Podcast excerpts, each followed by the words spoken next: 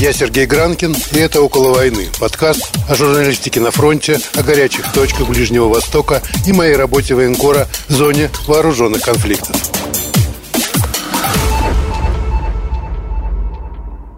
Всем привет, это «Около войны», с вами Сергей Гранкин, и, как всегда, будем говорить на горячую тему, но на этот раз в достаточно холодном месте. Это, в первую очередь, российско-украинская граница, где, как говорят и американские эксперты, и многие другие специалисты, что-то серьезное начинается. Итак, сегодня с нами Георгий Грабский, который был и в Министерстве обороны Украины, на многих других важных должностях, не понаслышке знает о том, что происходит в этом регионе, и сегодня поделится с нами своей информацией.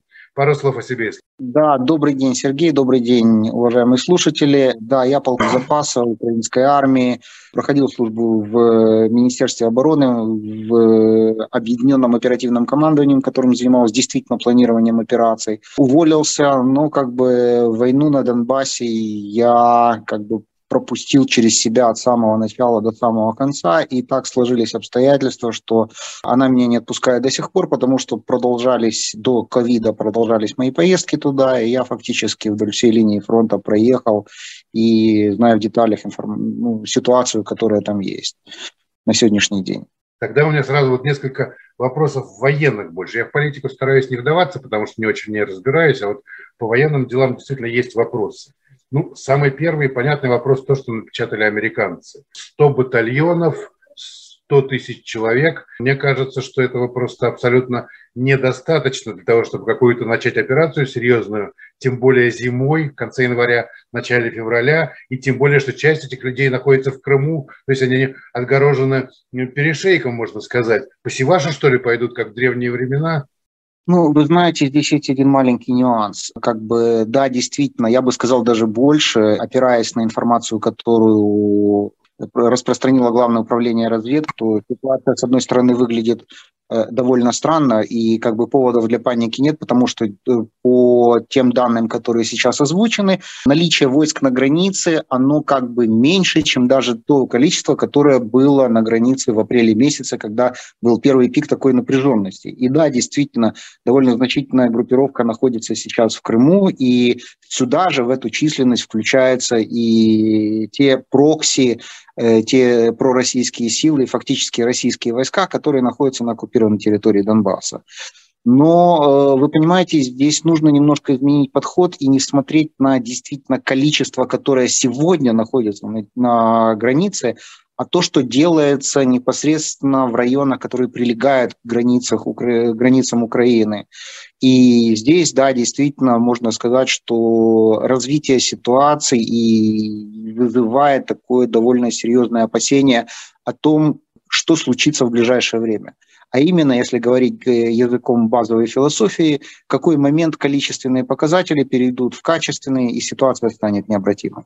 А с другой стороны, что будет ждать вот эту условную российскую группировку, и какого качества эти люди, и какое у них есть вооружение и возможность дать отпор. Я так понимаю, что сегодняшняя ситуация с тем же две тысячи четырнадцатым годом, когда я побывал там на Донбассе, она просто несравнима.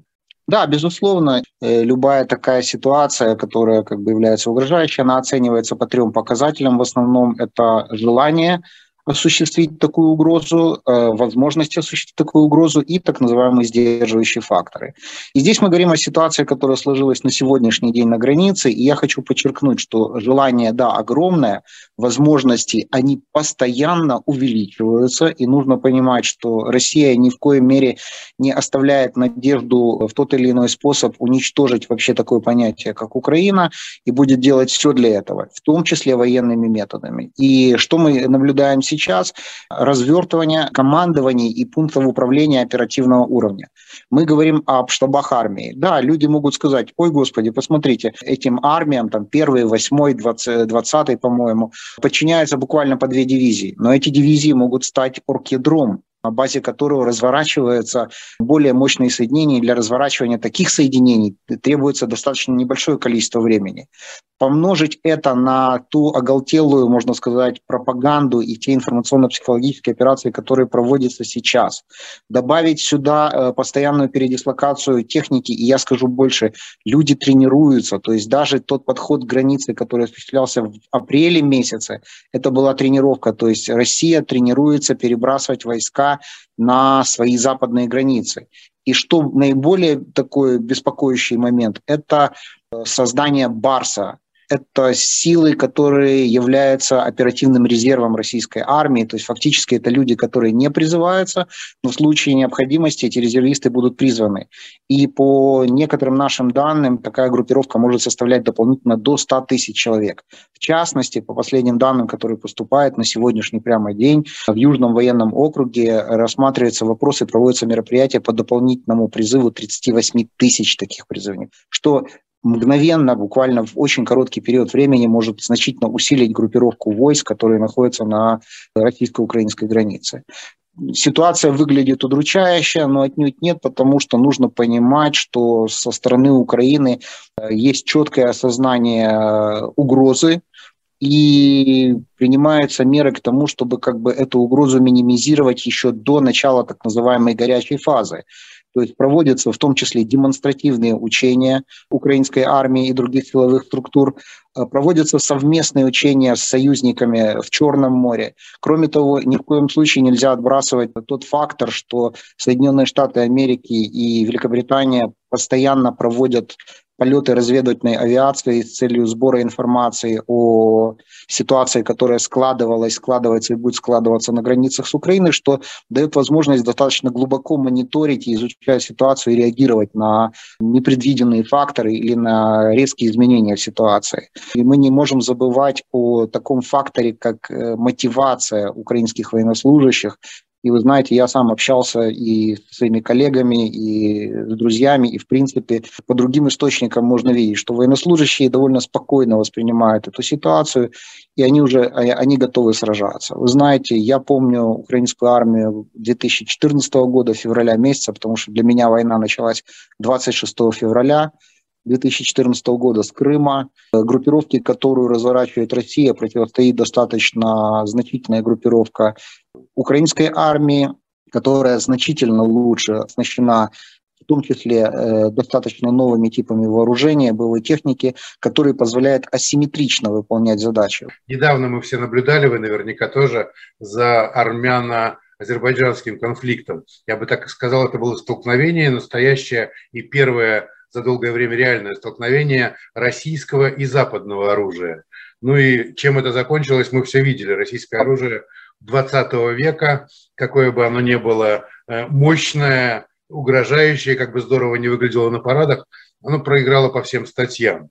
Вот Украина уже наверняка еще не достигла такой насыщенности, как Азербайджан, западными системами вооружений. Но, тем не менее, насколько мы понимаем, они уже есть. Знаменитая история с беспилотником не случайно так всколыхнула российских военных, потому что это был откровенный намек.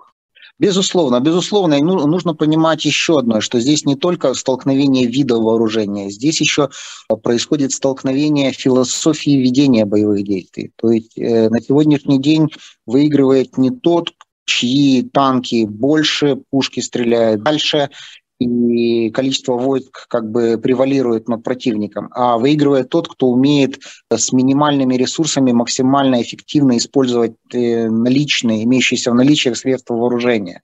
И да, мы видим, что азербайджанская армия, она проявила просто, ну, показала колоссальное преимущество и превосходство над ортодоксальной э, военной наукой, которую и сейчас исповедуют э, российские вооруженные силы. И это, я скажу, вселяет определенный оптимизм. Хочу, знаете, отметить еще чисто практический момент. Специфика использования вооружения сегодня, в том числе джевелинов, рассматривает уничтожение каждой конкретной единицы боевой техники. Но под уничтожением каждой конкретной единицы боевой техники рассматривается не собственно уничтожение танка, а уничтожение экипажа. И нужно понимать, что такой ресурс, как люди, в России тоже конечный. Нужно понимать, что подготовить танковый экипаж требует достаточно большого количества времени и ресурсов. Россия имеет колоссальное количество танков и прочего железа, простите за сарказм, но количество обученного персонала у них недостаточно много. И я хотел обратить внимание, как бы имея возможность внимательно мониторить последние сообщения нашего Министерства обороны. Я рад, что Министерство обороны четко понимает задачи, которые стоят перед Украиной, а именно это противотанковые действия и средства защиты, средства защиты противовоздушной обороны, противокорабельные системы, на что сейчас делается особый акцент. И именно наличие таких средств по всем направлениям или быстрое насыщение войск такими средствами, обороны в первую очередь, подчеркиваю, обороны, оно даст возможность, ну, в некоторой мере, я уверен в этом, не довести конфликт до горячей фазы, до эскалации и вторжения российских войск на территорию Украины. В противном случае цена, которую заплатит российская армия, будет чрезвычайно высокая. Я не знаю, чем это закончится для государства российского как такового. Еще один очень важный момент. В две тысячи четырнадцатом году российские военные, командование рассчитывало на поддержку местного населения и во многом эту поддержку получало. Но я видел Славянск с приветственными толпами, которые встречали с красными флагами Гиркина-Стрелкова. Я видел в Горловке бой около отделения милиции. Это был единственный бой. Там было три человека на весь огромный город, которые решили с оружием в руках встретить противника. Все остальные или разбежались, или наоборот перешли на сторону этого противника. Вы сказали про уничтожение Украины как мечту России. Но это метафизика. Я как военный человек не понимаю, зачем уничтожать страну, там что будет чер- черная дыра. Я так понимаю, что нужен сухопутный коридор на Крым. Нужна вот эта база. И есть по-прежнему области, где довольно много людей, ну, если не мечтают, глядя на Донецк и Луганск, но, по крайней мере, по-прежнему поддерживают это, эти идеи. Вот по этому поводу есть какая-то уже концепция? Что с этим делать? Все-таки поддержка местного населения – это, может быть, самое главное, что может быть вот в такой действительно большой войне. Вы знаете, как раз именно две тысячи четырнадцатый год меня и убедил, что поддержка населения – это, да, действительно тот фактор, на который нужно обращать внимание. И именно этот фактор сыграл в том плане, что поддержка населения была очень-очень жестко ограничена, и только там, где на самом первом этапе противнику удалось перехватить инициативу, а именно на Донбассе и то в отдельных районах, потому что север Луганской области никогда не был под контролем российской армии приспешников, он практически исключает на сегодняшний момент ситуацию, когда российские колонны техники будут встречать хлебом и солью.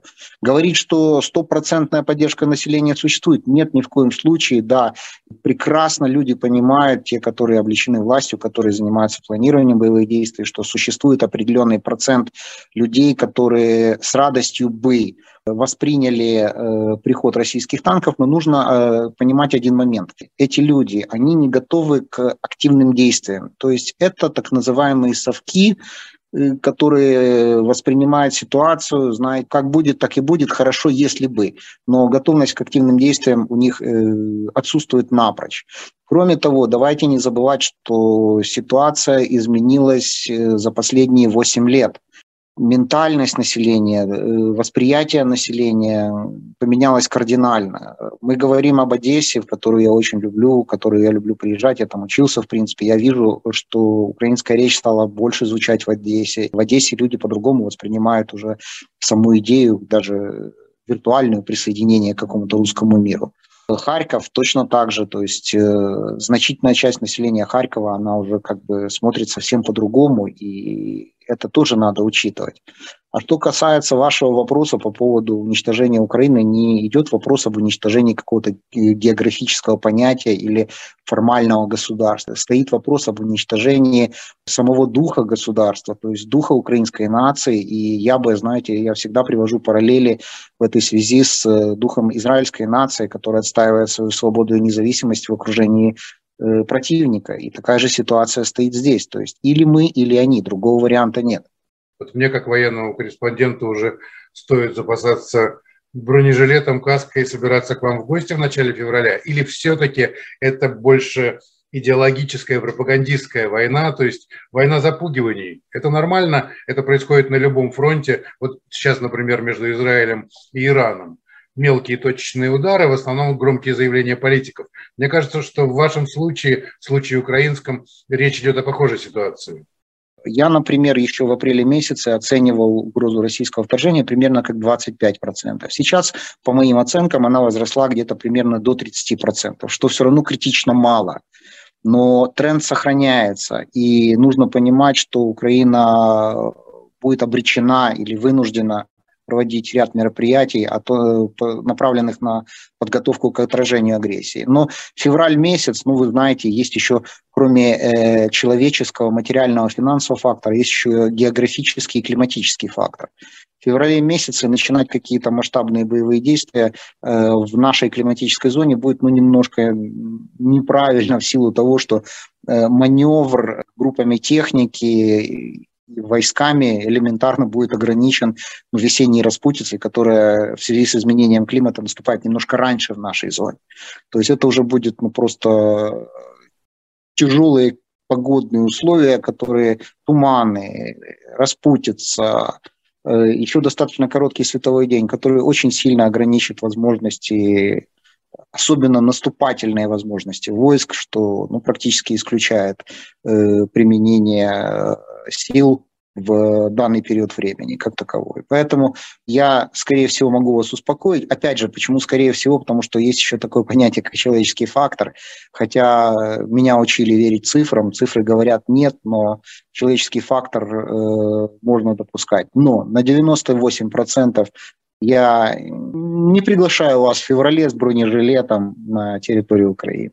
Спасибо, мне тоже зимой воевать не хочется, так что подождем до лета и будем надеяться, что как-нибудь обойдется, и мы ограничимся вот теми же самыми информационными войнами, вот такими диванными, которые у нас и сейчас идут, собственно, в этом эфире. И я очень надеюсь, что эта традиция не нарушится. Сергей Грабский нам еще обещал рассказать про наемников российских, которых так и не довезли до Украины. Так что будут еще эфиры, будут еще встречи. Всем спасибо, до свидания. Спасибо, до свидания.